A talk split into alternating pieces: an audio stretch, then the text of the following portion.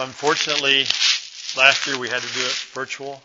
And even I said in June of this year, I said, oh, guys, this thing is spiking again. August it got really bad in Kentucky. I said, we're going to have to do virtual. That was not the Holy Spirit, by the way. because a week later I said, no way we cannot come together. So just being able to walk through the exhibit hall and seeing the fellowship and this common passion that we all share in medical missions, uh, like it's just reminded me just how significant this conference is. So, um, so anyway, welcome to Louisville. Yes. How long have you been a missions pastor? I've been here uh, for uh, 11 years, 2010. So that's part of my story. I used to be a dentist, like a mile down the road, and uh, when I came to this church in 1989, a long time ago, my wife and I, we were just like in a crisis. Our marriage was in crisis. And this church nurtured us, discipled me. I didn't come to faith until late in life. And um, so I was very involved in missions um, before I came on staff. So the Lord, um, when I was I was about 50 and I was praying this prayer, like for whatever reason, when I turned get, got close to 50, I said, okay, wait a minute. Now my life, like I can see the end. Uh, so I might have 15, maybe 20 years by the Lord's grace. What is it you want me to do? So I was a practicing dentist and I loved, loved dentistry. I just loved it. And the Lord really blessed me in it. And um, I graduated in the bottom third of my class, but my colleagues tell me I was one of the best around in, in Louisville only because of the Lord. I'm bragging on what the Lord did because He knew what kind of student I was. And um, but he, he, so I'm praying this prayer over several months, and I'm sitting in the sanctuary one day, and the Lord speaks to me just like we're speaking right here. He says, "Okay, it's all right to sell your dental practice." I said, "Really?" So I took that as that's what I was supposed to do. I told my wife, I said, Sherry, you're not going to believe what the Lord just showed me. She goes, what? I told her and she goes, are you sure that's what he said? And I said, I'm positive. So what's beautiful about calling is when you know you've heard from the Lord, you're going to be tempted to resist that call, but you can always go back to that spot where he made it crystal clear because I loved it. I wanted to go back into dentistry, but uh, the Lord had another plan. So, yeah. So I'm a, I was a dentist. I'm a pastor, and our my uh, our, our senior pastor said, "You just went from the frying pan to the fire, big time." So I said, "Yeah, I think the fire is probably a little hotter than the frying pan, actually." but uh, so that's that's what I do. Um, I have some other things too, but let me pray before we start. Lord Jesus, thank you that we were able to come together once again to fellowship, to hear your voice, to respond in obedience to what you've called us to. Lord, one of the greatest things in life is to find the purpose for which you called us, the work that you have prepared in advance for us to do. And I pray many find that these next three days. I pray for those that have found it, that they will walk alongside those that have not yet found it to encourage them, to inspire them, to pray with them, to help them discover who they've been designed to be and do for your glory. So, Lord, we give you this time. Holy Spirit, take over. This is your meeting. This is your gathering. Have your way, Holy Spirit, in Jesus' name. Amen. So, just a couple. How, why are you guys here? If you're new here, I, I, don't, I don't mind putting you on the spot because we're among friends, right? Why did you come to this conference? Did you raise your hand right behind George? Yeah. Tell me. Uh, so uh, my wife and I want to go overseas at some point in the next few years, and she's in healthcare, and um, and I have background in missions work, and um, am a pastor at a church plant. So awesome. I can those two things. Excellent. Well, good to have you. Somebody else? Ah. Ah.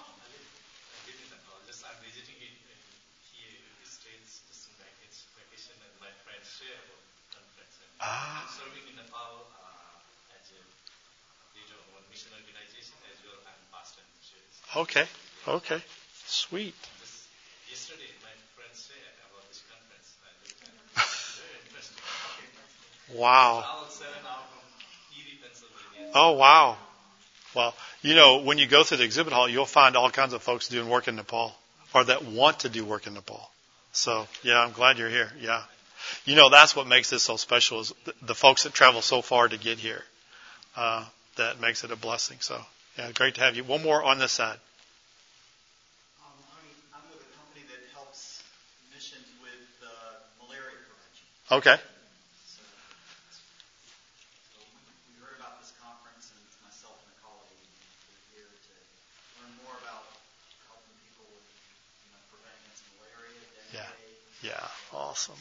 That's really good. Yeah, you know, um, one of the things I was a business, I had a, I was a dental practice, but also had a, a medical business also. And one of the downfalls for the church that I've noticed, I noticed before, but is we don't have a good way to connect with businesses, um, or even people that have the mentality of a businessman or woman. Like I have that mentality, and it feels a little out of place sometimes in the church. So when we merge that, look out. So it's really good to have you here. We're, we're trying to do business as a mission. Yeah. Yeah, absolutely. Yeah. That's a big deal. So, okay.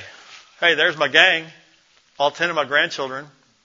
What a blessing they are. Has, who has grandchildren? Yeah. Change your life, doesn't it? Like, wow, where did that come from? So, it's really, it's really awesome. So, hey, I want to share with you a little bit of, um, a, somewhat of a devotion because this really uh, impacted my heart big time. And I think it's super important um, as a follower of Jesus that we kind of take a look in the mirror sometimes and evaluate some things. So I was listening to a friend of mine who is a missionary in Eastern Europe talk about his dad. And he talks about a conversation he had with his dad. And he, his dad uh, was a pastor, a missionary, and now his dad's 85 years old. So even my friend was born in the Philippines because his parents were missionaries to the Philippines. His dad was a theologian, knew the scriptures better than anybody. And so David, his son, my friend said, Hey dad, I want to ask you a question. You know, you have seen, you're 85 years old. You've seen God do a ton of stuff, amazing things in your life. It happens to be his four sons are all in ministry doing incredible works. I mean, his dad has a full view of this. After 85 years, he's just seen God do amazing things. So, Dad, when you think about these things, what do you feel? And you know what his dad said? He said, regret. And David said, regret? After all you've seen God do? He goes, yeah. He goes, Dad, even last year you, you preached at our conference and we loved it. You were awesome. He goes, Oh, Dave, I just should have said this. I should have said that. You know, I, I just missed out on some amazing opportunities. Well, it bothered his son. So his son said, after a couple of days, he goes, Dad, we got to pray about this because I know God wants you to feel that way. So what's almost, what's the thing we say right before we accept Christ? What do we say? Do you believe that Jesus is the Christ? What's the rest? Son of living God. And then what's the last phrase we say? Your Lord and Savior. Here's a man, 85 years old,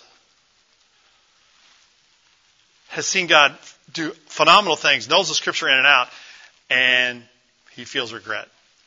So Dave and his dad start to pray. After two minutes, his dad stops him.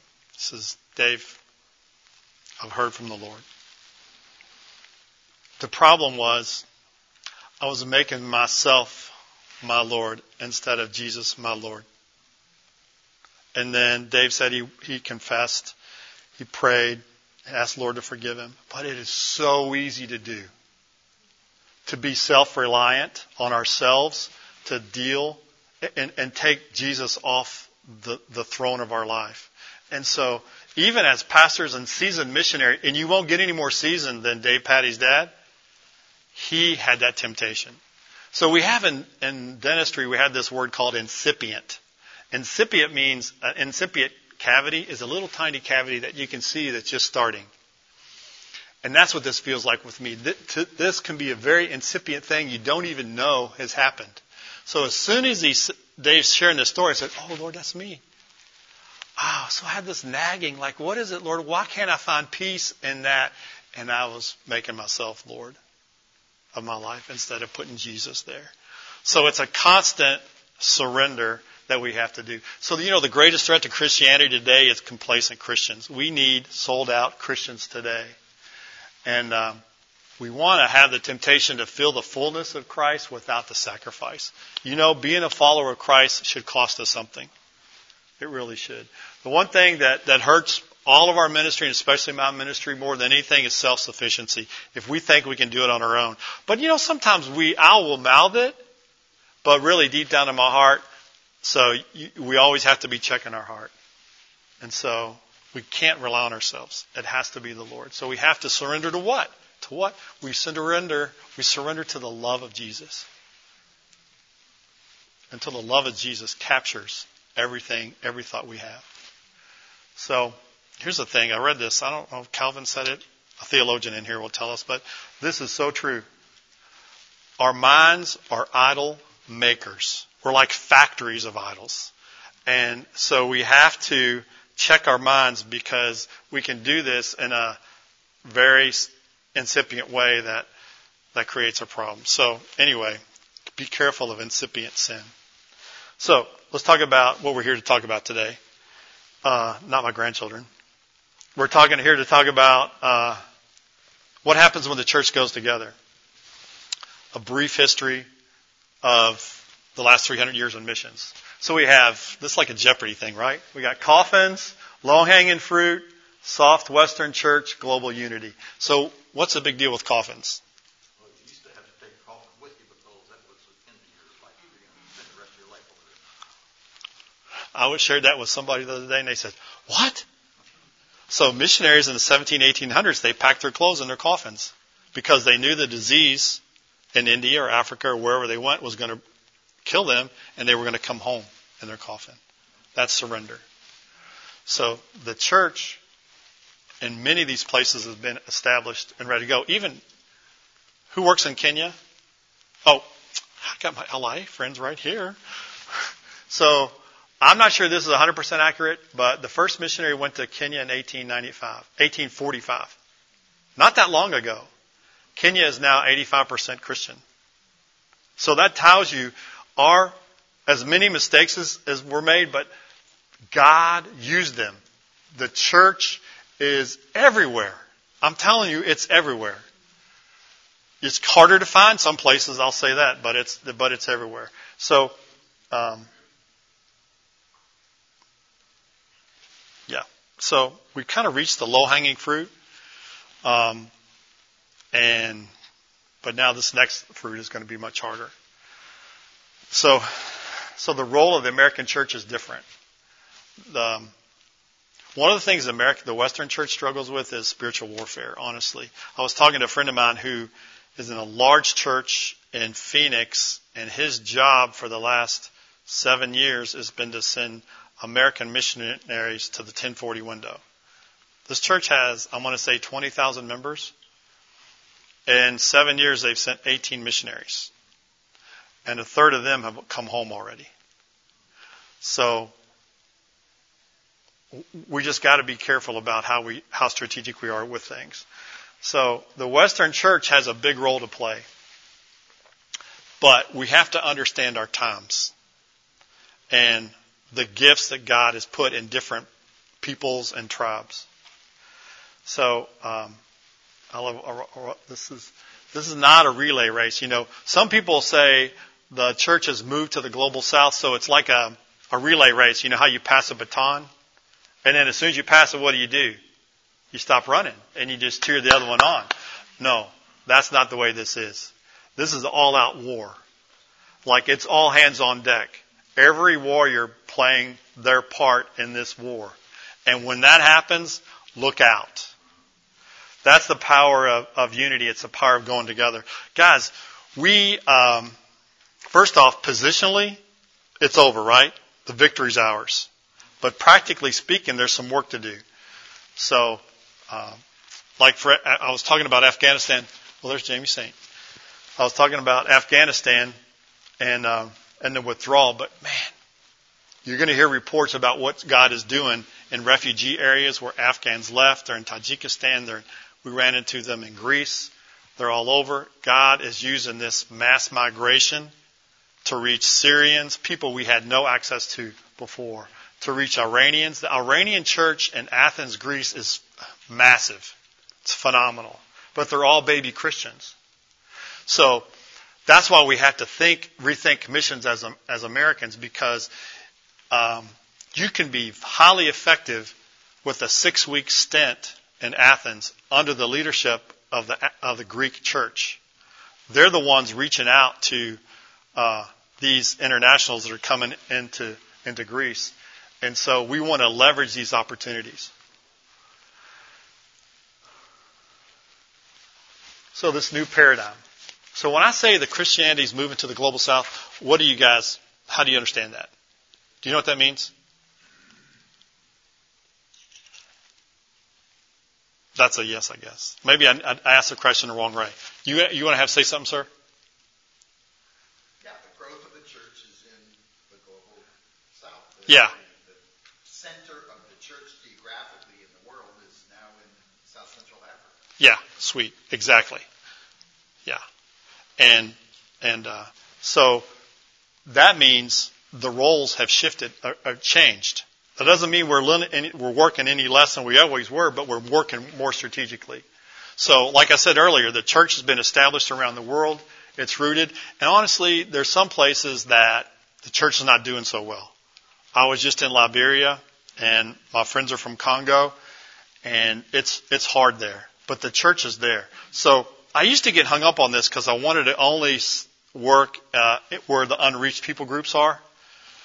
But if we don't go and strengthen the church in Congo or strengthen the church in Liberia, you give that 25 years and it'll be Islamic. So we have to fight for them now, fight with them now. So, um, and really, this idea of the 1040 window and the Joshua Project is rooted in the U.S.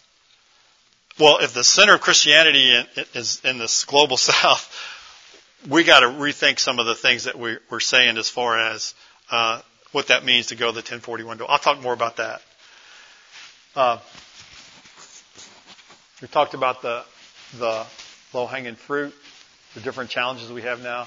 But you know, our Westerners, we have political issues, we have spiritual warfare issues, we have language and cultural issues. Our barrier of entry is higher than non-Westerners. So that's another thing that we have to think about. You know, God, if you think about it, is super strategic. Uh, he's a planning God. Even he says in Jeremiah 29, I know the plans I have for you, but I know the plans because I have plans. If you doubt that, look where he put the nation of Israel. Right in the center of all the trade routes. So that everybody would have the opportunity to hear about God. And more and more. So God plans. So he expects us to be strategic also. So one of the things that we can think about is that um, how uh, or well or how good would like Americans be in places of extreme poverty? Well, we come from pretty affluent wealth and a lot of materialism and a materialistic mindset. It's difficult for an American to go and not think the way to fix this problem is they just need material. So, like strategically, when we think about sending workers to areas where there's a lot of poverty, we don't think about sending Americans. When we think about Saudi Arabia, and there's a ministry here that, that works there. As far as infidels go, they love Americans. So if you are a any kind of healthcare worker, any kind of engineer, any kind of teacher, you can speak English, you can get a job in the Saudi Arabia, take a position where you're paid and and just live on mission. So that's a great place to send Americans. Um, and, and we, we, need to share uh, the resources that we have. Um, For example, there was an Afghan friend of mine working in Afghanistan, working his heart out, sharing his faith, but just was having trouble, having success. He's, we have a, uh, a relationship with a ministry that's already working in Afghanistan. They have a whole program designed for Afghans to teach them about God and how to walk with God. He got that training and his ministry took off. So there's resources in the church that we need to connect people, and that's what this conference is all about.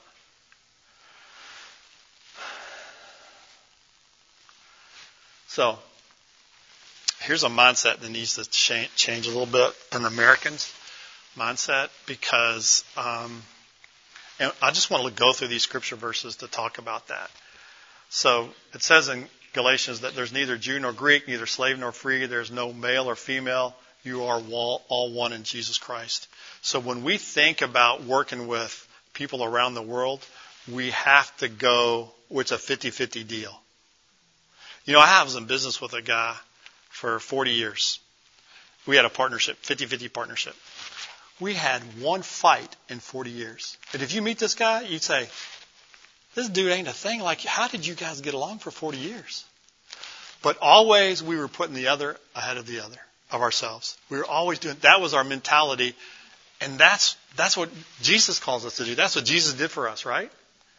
So you can't go into a partnership like that. Now, I happened to be at a, a sister conference in Nairobi, and they put me on a panel with about 400 Africans. So they started asking questions like, why do you Americans come to our communities and start doing things we never ask you to do? Like, that's a problem. That's not partnership. So I said to them, why do you let them come in there and do these things you don't want them to do? Well, you guys have all the stuff. We don't have much stuff. So whatever stuff you have, we'll take in whatever form you want to give it. So we're not going to say anything. Um, um, another African asked me, he goes, you know, I'm in an American church, and they bring me this lady that wants to go to Africa and uh, serve. So he's, this African starts talking to this American lady, and uh, she's got all kinds of problems of her own, and the church is not dressing it. So this African says, "Why do you why do you want to send her all the way to Africa, and you're stepping over all kinds of problems in your own church? That doesn't make any sense to us." So, like when you get a chance to get you know outnumbered like 400 to one, so they'll tell you what they're thinking, and so that was very powerful for me. So, um, you know, it talks about the body of Christ, and like I love this verse. God arranged the members in the body. He arranged the members in the body, not us. So he gave gifts to some and not gifts to others, but he gave them other gifts. So, as it is, there are many parts, one body. So my friend Victor is here. He says, you know, I don't understand why the church is, does what it does. Because really, there's not a multiple heavens. There's only one heaven. We're all going to be there someday. So why don't we start acting like it now? And, and so it requires a, a, level of humility as we enter into relationship with each other. Um, there should be no division in the body. I can tell you, division in the body, I can tell you in our city, when a church splits, it's horrific. It's horrific. It shouldn't be that way. And, and so we can't have division in the body. And if one suffers, we all suffer. In this city, we have West Louisville kids that live in urban areas that are very poor and subjected to a lot. Well, these are our kids. These are our kids in our city. And the church is sitting here and not helping the church in West Louisville do that. And that's not easy. It's harder work. Actually, it's harder work than going to Afghanistan, working in your own city. So we have to think uh, community and more global in our understanding. We have to think about the whole church. And we know about identity. There's no, it's, we're all the same. First, we're Christians. First, we're um, followers of Jesus. Second, we're Americans or Kenyans or, or whatever, or dentists or whatever our identity is found. And so when we have that level of understanding, that's who we are first, then we just want to honor one another and love one another and care for one another. So um, this is a good one. This will this will trip my theologians up in the room, but um, we have to be open to equal interpretation of the scriptures. Now, I'm not saying we compromise on the things that we don't compromise on, and we all know what that is. But when we work with our black pastors in West Louisville, they want to talk about justice. And justice is all through the scriptures. What do we want to talk about in the white church and suburban areas? We talk about personal holiness. So there's a difference, but they're both there. So, like one doesn't understand the other. Like, where are you coming from? You interpret the scripture this way. Well, no, this is true too. So I think we have to open our minds to understand. And here's what Africans really helped me understand. So everybody knows the Great Commission and the Great Commandment. Um, who knows the Great Concern? The Great Concern. Have you heard the Great Concern? Like half these people here know what I'm talking about, and I apologize, guys, but the Great Concern. So we have the, one of the largest Baptist seminaries in the country, in our hometown. They'll, they'll preach the Great Commission, they'll teach the Great Commission, the Great Commandment all day long. They're all over that. But I haven't been a student there, but the students that I know that are there say they never bring up the Great Concern. Like, what is the Great Concern? So, I think it's an integral part of the gospel, and if you, if we're not doing that, then we're, then we're we're not really having the power that, that God has for us to, to really minister to people. So the great concern is from Matthew 25 where it says, Hey, I was thirsty and you gave me something to drink and I was hungry and you fed me. I was in prison, you visited me. But you know what I noticed? That Americans compartmentalize that. Oh yeah, I, I gave you something to drink or I gave you some food when you need it, but that's it. No. You got the whole Great Commission and Great Commandment to fulfill with these folks too. So, um, so without that, then this is what the African church, church has taught us. You have to love the whole person.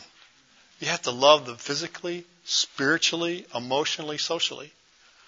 So, just a little testimony.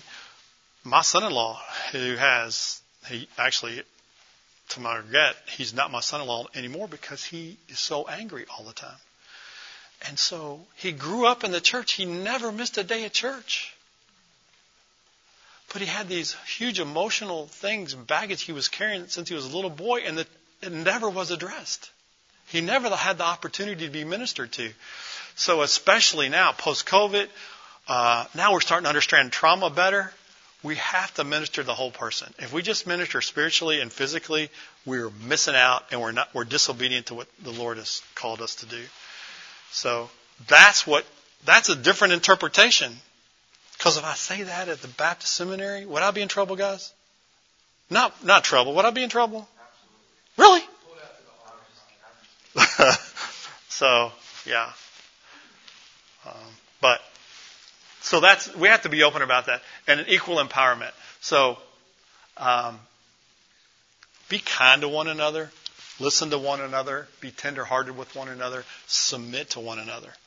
All of these are critical if we're going to be successful in these last days to finish the task that the Lord has given us.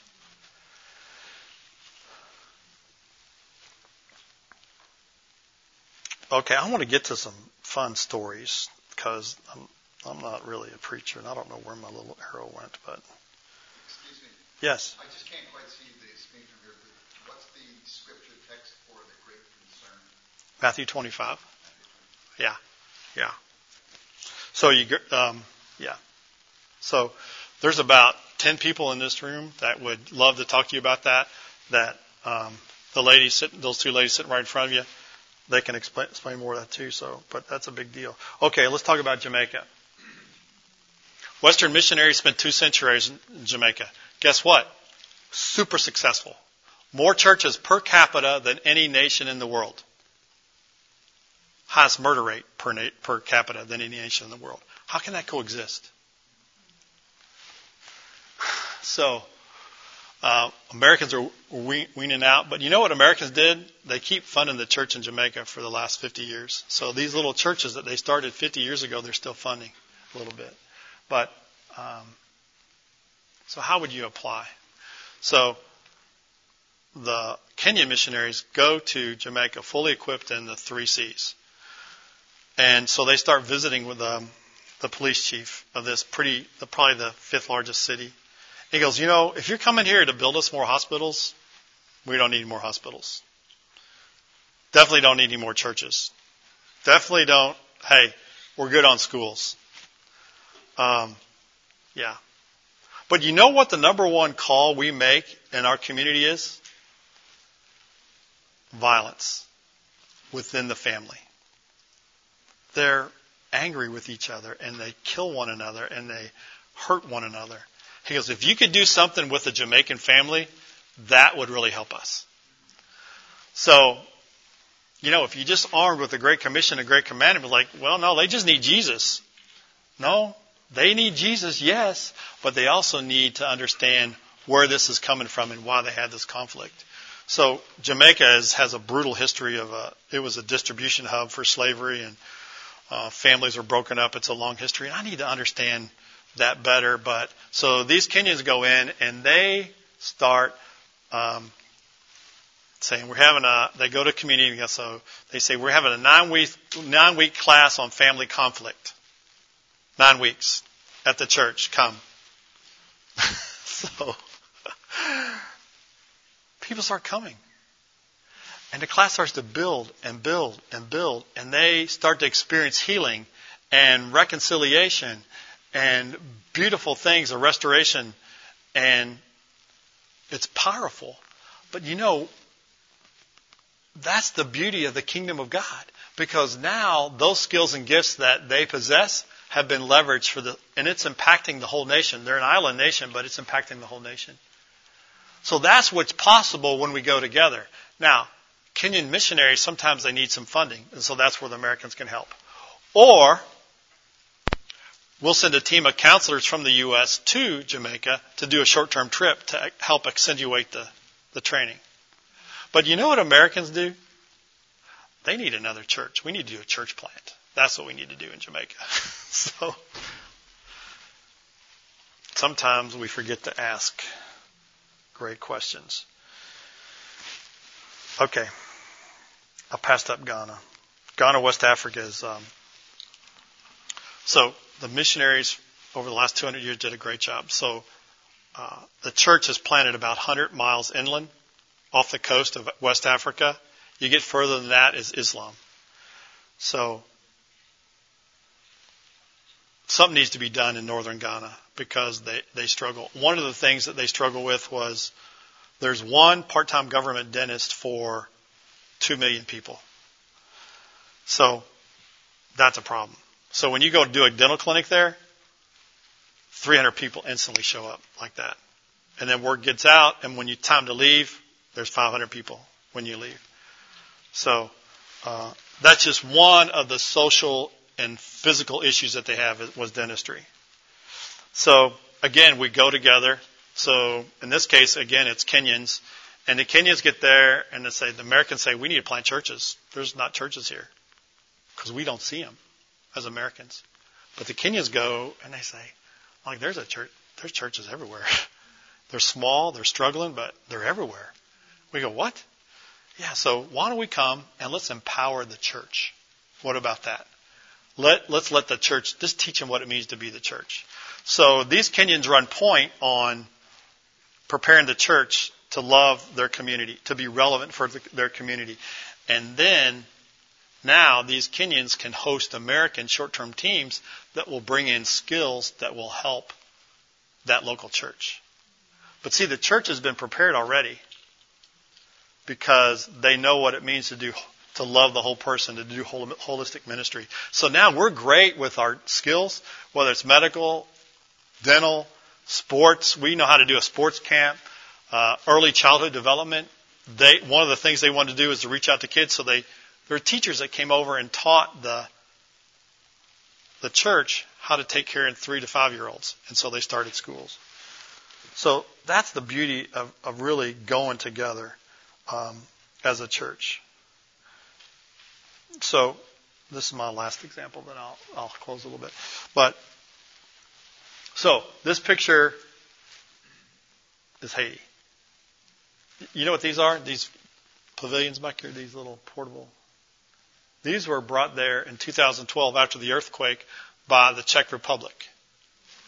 Europeans have a huge heart and they do a lot of great humanitarian work around the world.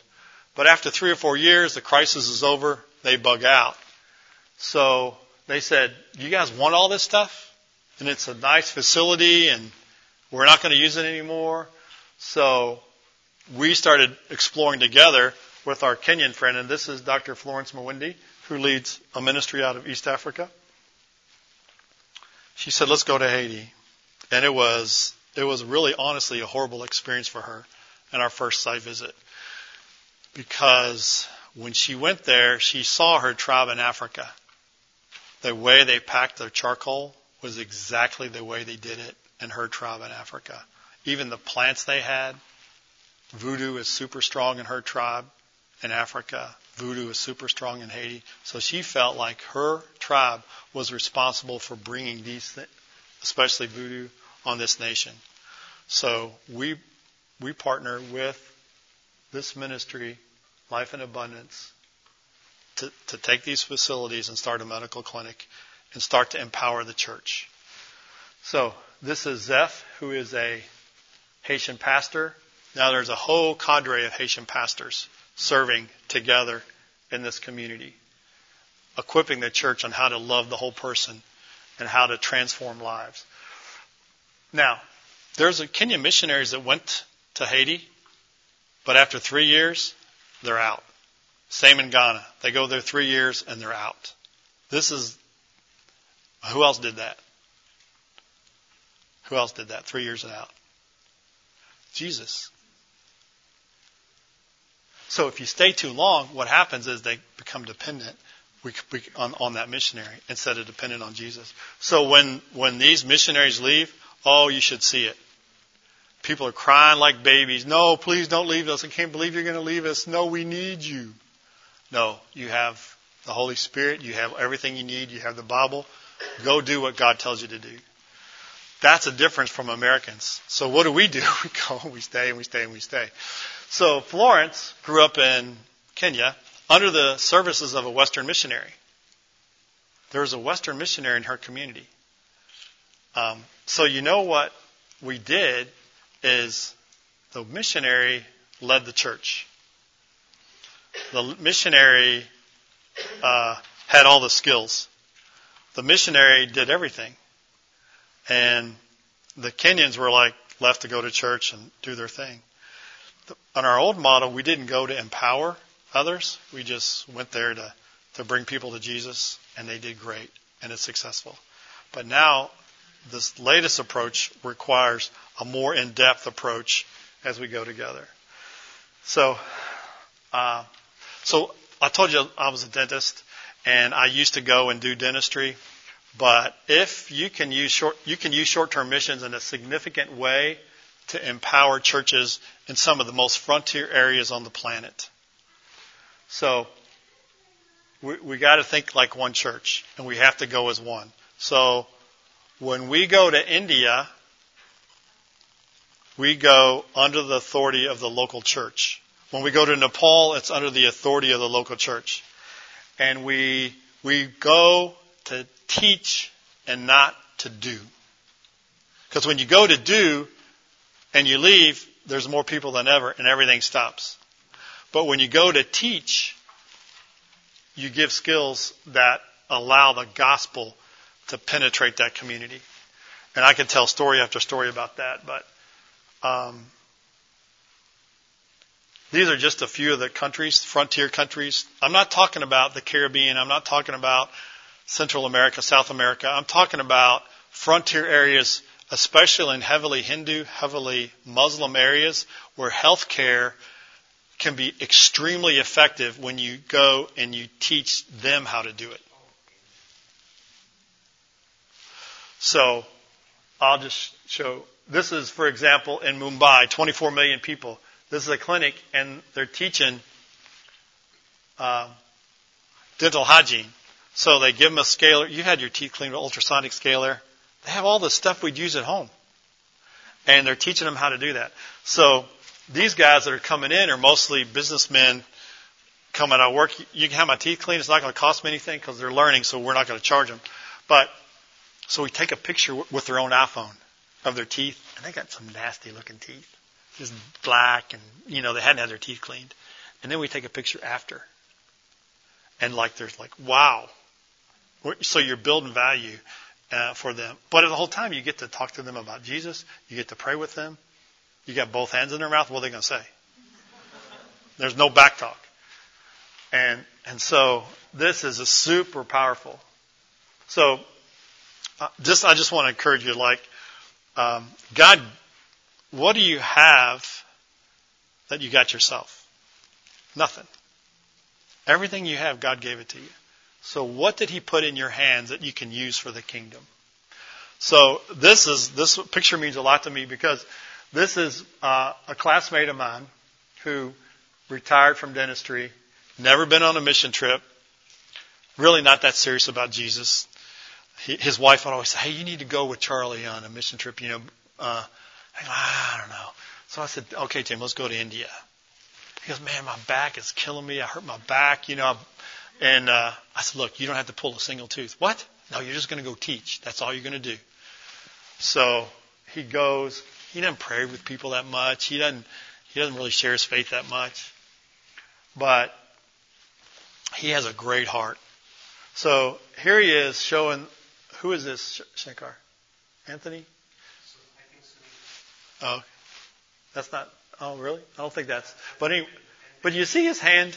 He's got his hand over. I just love that, and I, I know how gentle he is, and he's just kind of directing this guy who's just now learning how to take out teeth, how to hold that instrument, where to put the force to get that tooth out. And he just has to do that about, this guy has to do this about a hundred times and then he's got it. And, and then he doesn't need the hand anymore. And then this hand in the blue glove, it's the hand that's showing somebody else how to do it. And it's, in this person, okay, my wife's grandmother had 10 babies. She had multiple toothaches. So somebody said, What's worse, a toothache or having a baby? Toothache any day. Any day, a toothache's worse. Like, really? Than baby? Yeah. So you think about that. When this patient, many times for years, they had this severe pain, worse than, a, than having a baby, and you're going to sit them in a chair, and you're going to do that safely, effectively, pain free, and you, when you're done and that's out, and you show them all the roots are out, you're good. I'll, tomorrow, when you wake up and that pain is gone, I want you to thank Jesus for what He did for you, because that's why we're here. So, if you want to talk about Jesus, I'd love to talk about Jesus. Is there anything we can pray for you? That is a powerful way to share the gospel. Jesus preached and healed all the time, right? There's a connection between sharing the gospel and healing. And this is all this is doing is modeling what Jesus did for us. So, I don't know what your skills are, but you, there's lots of skills. Americans are rarely without skills. So, what's in your hand that you can pass on? See, I used to go and do dentistry, and so they would say, "Oh, Doctor Charlie, you pull teeth like a baby." Like, okay, great. That's the way to go. But I don't want the glory. Man, we, that's the last thing we want to do, right? Is steal God's glory. That's like no good. So when we know we can train folks and do that, and God gets the glory, it don't get no better than that right there. That that's the ultimate. So what's in your hand that you can pass on? So we need each other so badly, right? When was the last time you had, uh, like you might have special churches that I don't know of any churches in our city. When was the last time you had an all night prayer meeting in your church? I know what Brother Jason does. But, like, you don't have that very often. And like that, if, if prayer is really, if we really believe that prayer is the real work of the ministry and everything else just comes from prayer, where's our all night prayer meetings? So, in our community, we are, have Africans come to our city and they say, How do you survive without an all night prayer meeting? How do you get anything done if you don't pray all night? so, so it's not, it, it's not us giving to them, it's back and forth. It's sharpening one another and it's, it's being that body of Christ that God called us to be. That's, that's all it is. So, so what do you want to talk about? What kind of questions you guys have? And look, stand up, Jane. Okay, so here's a power. So do you guys know his dad, Steve Saint? Steve Steve's the one that put me on this. And Steve says to me one time, he had this dental chair. And, uh, like, oh, for short-term missions. I said, oh, okay, great. Dental chair for short-term missions. Okay. Because the missions pastor at the time wanted me to meet this guy. I didn't know anything about Steve Saint. How can I not know anything about Steve Saint? So I didn't. So I see this dental chair. I said, oh, that's pretty cool. That is actually pretty cool. A lot better than I thought it would be. You can strap it on your back. You can carry it into any parts of the world and I mean, it, it sets up, it looks great, it's professional, it's durable. So he and his team had developed this dental chair for, for to provide dental care in remote areas. Okay. So he, he eased into it a little bit. So later that we go to lunch. He goes, Charlie, why do you go do dentistry? Why don't you teach it? And I said, Are you outside your mind? It took me four years to learn how to do that. And I'm going to teach it in six days? Okay. Ter- totally uncharacteristic of him. He was silent. He didn't say a word. And he said, uh, so he just left it. But boy, that seed was planted. Because I had just come out of a bad experience where we're here leaving all these people behind. And I even said to the Lord, this can't be the way you want to do things. How do you want to do it? Because these people are really suffering. Does that say 10 minutes? Okay. So I started marinating, and the Holy Spirit took over. I called on my friend in Northern Ghana. I said, Hey, how about if we come teach you? Okay, come. That was it. And now there's a whole cadre of dentists that are going to frontier areas around the world that are healing people and seeing people come to Christ. In Northern Ghana, it was so bad, it was almost like the Jesus film. Remember how the Jesus film came out? Everybody'd see it like, yes, I want Jesus. But the church wasn't ready to receive all these new believers.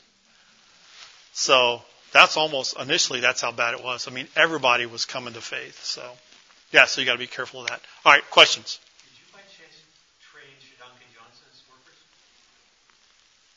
I, I didn't train Shodankeh. Where is he? Well, um, uh, Sierra Leone. No, I think Empower trained them. So Empower is the ministry, or did you guys train them? Go to Sierra Leone? They're using Nate's chair. Uh-huh. I bet it was, I think Empower. There's a couple of ministries here, like I-TEC, uh, which is on the first floor.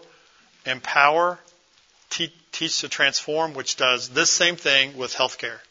So they go to frontier areas where the gospel isn't, and they teach the church how to do healthcare. So, yeah, so the Empower team trained them. I didn't train them. Yeah. What other questions? What is with 3C USA? Great Commission? The third C? Great concern. Okay. Yeah. Yeah. Again, it's that interpretation that we don't get from the West. Yeah. I've been going to this church for 31 years, maybe longer than that. I've never heard that preached that way. Yeah. But it doesn't mean it's not true. So, yeah. But it's good to understand what people are saying and, and learn from them. So, yeah.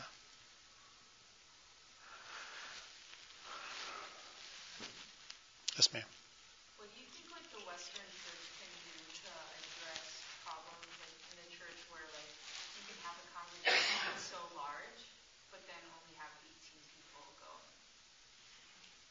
In an American church? Yeah. Hmm. You, perspectives. We'll have. That's a good one. That's you know perspectives. Okay, that's a good one. But we teach that here. Been teaching it for 20 years, and we do get a lot of fruit out of that. But our church is I don't know pre-COVID we're 28,000, and uh, we don't send that many. Now our pastor doesn't talk about it from the pulpit. I think it's his heart actually, uh, but he's he's not emphasizing that. I think that that helps. Number one is it's on the pastor's heart. Um, number two, I would almost say that um, as I would, as being in this position as a mission pastor and seeing who we're sending, when we send them, we almost assume they're coming back early. We just take that for granted. So when they come back early, we say, that's okay. The Lord called you. What happened? Let's deal with these, these wounds that you received. Let's clean, clean them up. Let's dress you up. Now let's go back. So we found that to be the case. So we have some missionaries in Indonesia that are phenomenal, phenomenal. Uh, you know, and that's what happened to them. They're a young couple. They went to the field. Horrific experience. I'm done. We said, no, it's okay. Let's pray. Let's talk. Here's what's interesting. The young lady that went had a grandfather that was like a 39 degree Mason. So he made pledges to the enemy about his legacy that she didn't know about. She goes to Afghanistan and she goes, I, I got like a target on my back. Everywhere I turn, I'm having all these things that the enemy's on. So we don't know spiritual warfare. But you know who's an expert on spiritual warfare? Her. Because she's experienced it. So I would say, the, that's what I would say. The other thing is, I'm not sure, except for very special situations, um, that Americans are supposed to go everywhere. That's what I would say. I wouldn't encourage an American to go to Haiti. Um, if God called them and that's crystal clear, okay, but let's join an organization that's going to going to address the whole person and, and minister in a holistic way with the great concern added to the Great Commission, Great Commandment. So, but that's a big burden, isn't it? Yeah. Yes, sir. But the missionaries that you sent from this church, are you the agency or do they go through other existing? We we we work through sending agencies, a variety of them. Yeah. Some churches don't do that. This church that I was just talking to, they didn't do that. So yeah.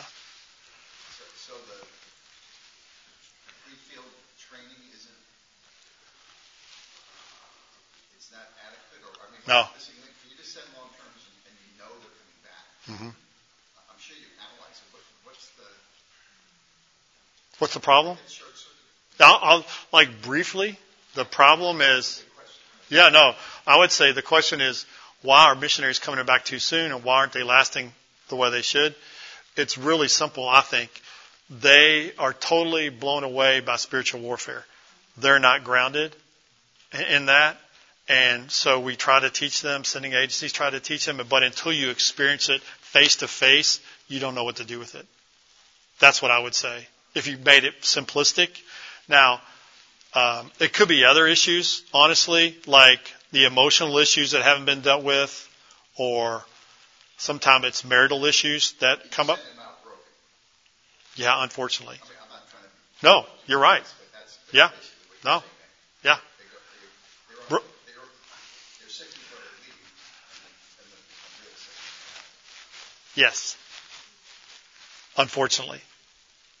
It's sad. But we don't recognize it sometimes.